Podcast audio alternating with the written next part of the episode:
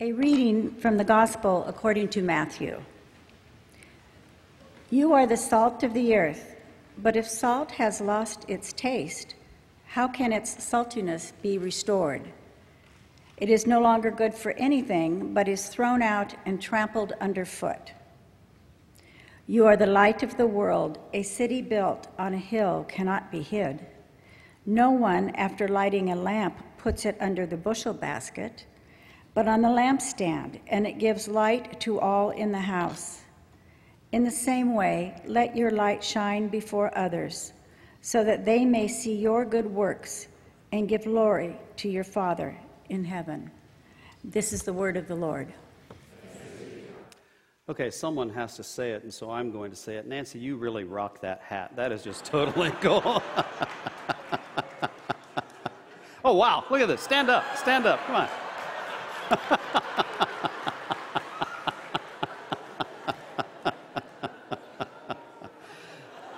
oh, that's cool. Envy is a sin, right? okay, okay. that's great. That's great. Thank you so much.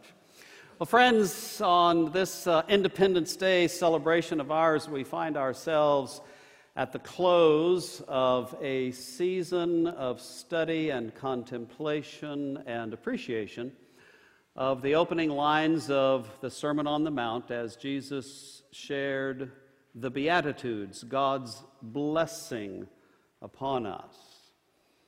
With the passage that Nancy just read for us, we continue on with that sermon, but let's think about the territory that we've covered. Jesus, in effect, has said to us with all of these Beatitudes that God's blessing reaches into everyone's lives. There were some, especially those who led the faith of Israel in Jesus' day, who would say that God's blessing is given only to those who show obvious signs of that blessing. If you're rich, God has blessed you. If you're beautiful, God has blessed you. If you're popular, God has blessed you. If you're healthy, God has blessed you. If you're in control of your life and others' lives around you, God has blessed you. But if you don't fit any of those categories, too bad. Jesus has said otherwise. Blessed are the poor and the powerless. Blessed are those who seem to be clueless about God. Blessed are those who are mourning. Blessed are those who are trying to make peace and getting attacked because of it. Blessed who are those who are, are persecuted because of what they believe and who they follow. Blessed are the little people. Blessed are the losers. Blessed are those struggling mightily just to keep up and sometimes not even doing that. God's blessing is for everyone. And that was probably mostly everyone to whom Jesus was preaching on the hillside beside the Sea of Galilee as he preached the Sermon on the Mount. The rich and powerful and beautiful and famous would not have lived there. They would not have bothered to come there from down south in Jerusalem to hear Jesus preach. But that's who he was speaking to. And so Jesus continues his sermon by saying some things to people that have become so powerful, they are also so familiar, they are part of the way that we speak to each other. Jesus says to those folks, You are the salt of the earth. You are the light of the world. Those images are so powerful and so pregnant with meaning that they've become part of the English language, really. When we want to say that someone is especially important and meaningful, we say they're salt of the earth kinds of folks. When we want to say that someone has brought something very special into our lives, we say that they have brought some light into our world. But as with all scripture, we have to think more about exactly to whom Jesus was speaking and how he spoke. How many of you remember that famous poster created about a century ago? It's a picture of an old man with gray hair wearing kind of a formal suit and a top hat in red, white, and blue, and he's got a finger pointed directly out at you, and he says, I want you. You know, as I look around, some of us could be that old guy today. Wouldn't that be cool?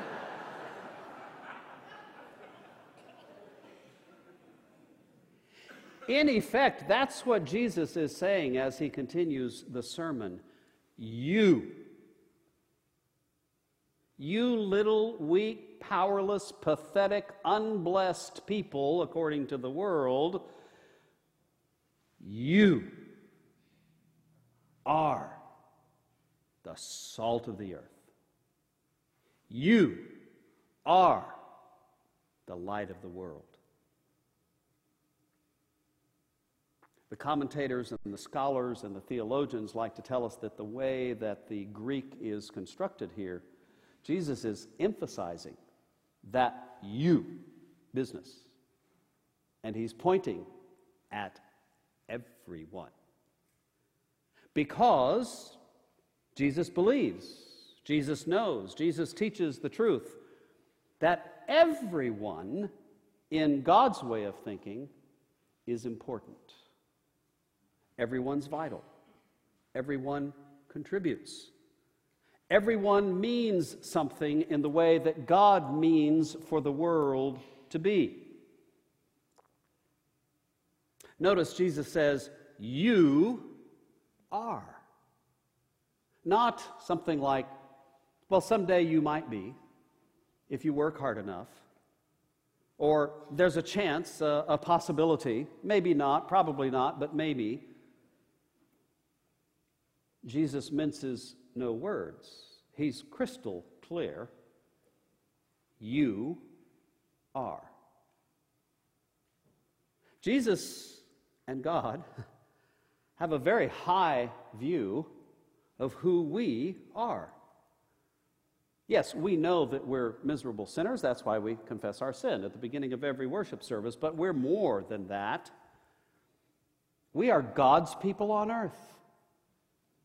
Israel had known that. Israel had believed that. Israel had understood at one time in its history that it was meant to be a light to the nations, a living example of how all of God's people were meant to live.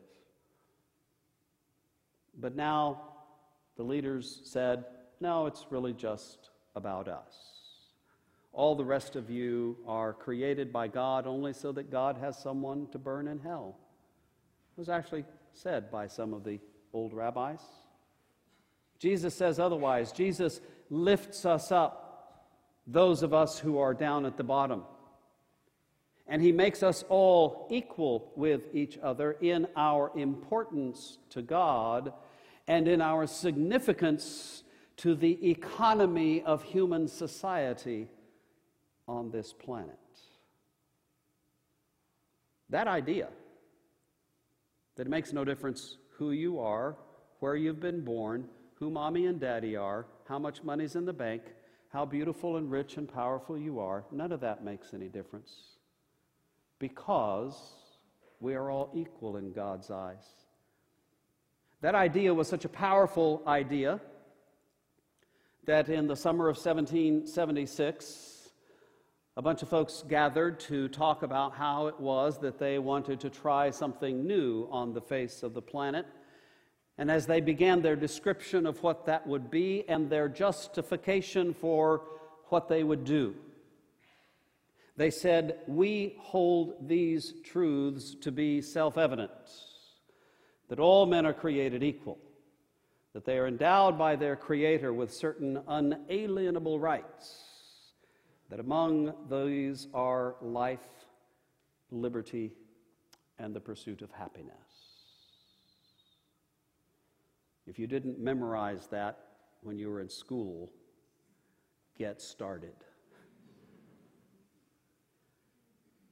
One of the founding principles of the nation in which we live is that we are created equal. No one is above, no one is below. That we all have a role to play, an important role in God's way of thinking about it. What is that role? What are we supposed to do? We're supposed to be salt and light. I hope you've heard this illustration a million times before because it's so powerful. Salt is an important thing for us. In Jesus' day, perhaps even more so. Salt was used to preserve food. You couldn't put it in the Ziploc baggie and put it in the freezer. You salted your food in order to preserve it and keep it so you wouldn't starve to death in the winter. Salt flavors things, makes things better. Yes, doctors tell us now that we get too much salt, but you have to have some salt. The human body cannot survive without sodium chloride. What's sodium chloride? Salt. Music directors know more than just about music. This is good. you have to have salt to live. Not a whole lot, just enough. What about light?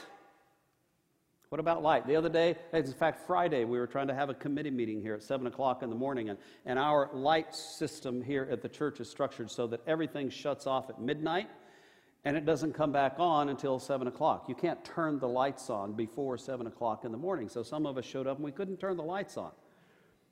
Later on, they showed me how to override the system. They don't tell me everything here, but so.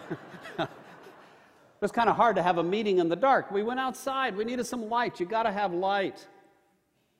I don't have to belabor the point. We have to have salt. We have to have light.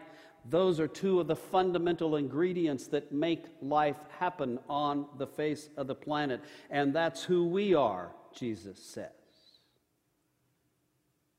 Without you, life does not happen.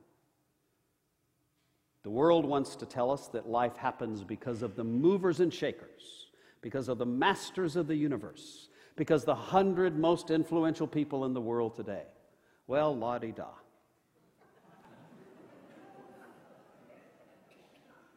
Jesus would never create such a list. Jesus would say, You are the salt and light of the earth. And then he changes the metaphor. He adds another thought.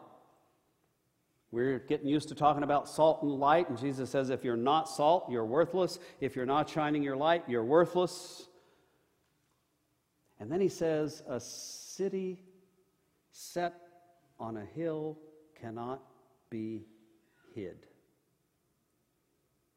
In Jesus' day, cities were usually built at the top of a hill so that you could build a wall around it so that you could protect it from everybody else. You would have settlements down in the valleys, but those were always in danger of being overrun. You'd have to go down to the valleys so that you could tend to the crops that could live there because of the water. But the big cities, the important cities like Jerusalem, were built on the hill. You can't hide. You see the city that's there. It's an easy example for us to understand, isn't it? We are the city.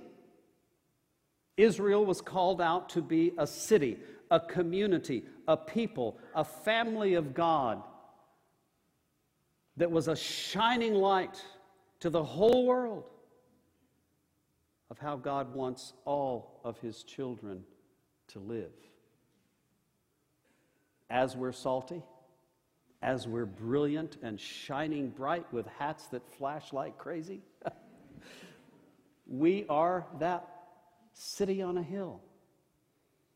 It was such a powerful message, such a dominant metaphor of Scripture and of the people of God, that in 1630, a British lawyer and nobleman, upset with the way things were in his country and hoping for a better life, gathered some people around him, created some common agreements that they all signed, and then set off in four small ships to sail to the new land, to settle in the new world. John Winthrop was their leader. They settled in the second major English establishment in the New World in the Massachusetts Bay Colony. But before they got here,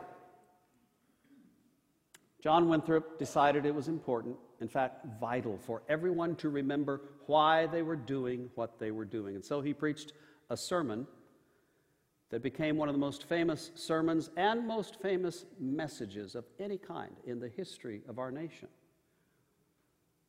At the beginning of that sermon, I won't read all of it for you, but at the beginning, he talks about the conditions of life as people were being persecuted for their faith, as they were being robbed of their freedoms, as they were being excluded from economic participation in the land.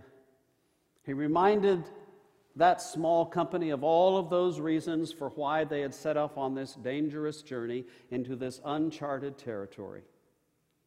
And then he began to say this. I want to read for you a significant portion of the closing of that sermon. Thus stands the cause between God and us. We are entered into covenant with him for this work. We have taken out a commission. The Lord hath given us leave to draw our own articles. We have professed to enterprise these and those accounts upon these and those ends, and we have hereupon besought him of favor and blessing. Now, if the Lord shall please to hear us and bring us in peace to the place we desire, then hath he ratified this covenant and sealed our commission, and will expect a strict performance of the articles contained in it. But if we shall neglect the observation of these articles, which are the ends we have propounded, and dissembling with our God shall fail to embrace this present world and prosecute our carnal intentions, seeking great things for ourselves and our posterity, the Lord will surely break out in wrath against us and be revenged of such a people and make us know the price of the breach of such a covenant.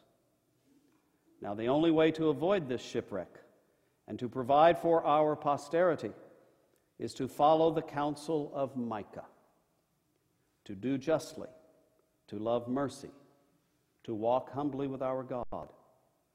For this end, we must be knit together in this work as one man. We must entertain each other in brotherly affection. We must be willing to abridge ourselves of our superfluities for the supply of others' necessities. We must uphold a familiar commerce together in all meekness, gentleness, patience, and liberality. We must delight in each other, make others' conditions our own, rejoice together, mourn together, labor and suffer together, always having before our eyes our commission and community in the work as members of the same body. So shall we keep the unity of the Spirit in the bond of peace. The Lord will be our God and delight to dwell among us as his own people, and will command a blessing upon us in all our ways, so that we shall see much more of his wisdom, power, goodness, and truth than formerly we have been acquainted with. We shall find that the God of Israel is among us, when ten of us shall be able to resist a thousand of our enemies when he shall make us a praise and a glory, that men shall say of succeeding plantations, May the Lord make it like that of New England. For we must consider that we shall be as a city upon a hill. The eyes of all people are upon us. I would proclaim to you today that nothing has changed. We still seek the blessing of God in this nation. We still seek to live out, to realize, to manifest our identity as those to whom Jesus said, You are the salt and light of the earth. We still want to be that shining city on the hill, living there, loving there, working there, not for our blessing, but for the blessing of others, not for our glory, but for the glory of God. We are great and can be greater still as that city set on a hill that embodies the grace and power and love of God that blesses the world. And so, 389 years after John Winthrop's sermon, 243 years after the Declaration of Independence in Philadelphia, let's keep working. Amen.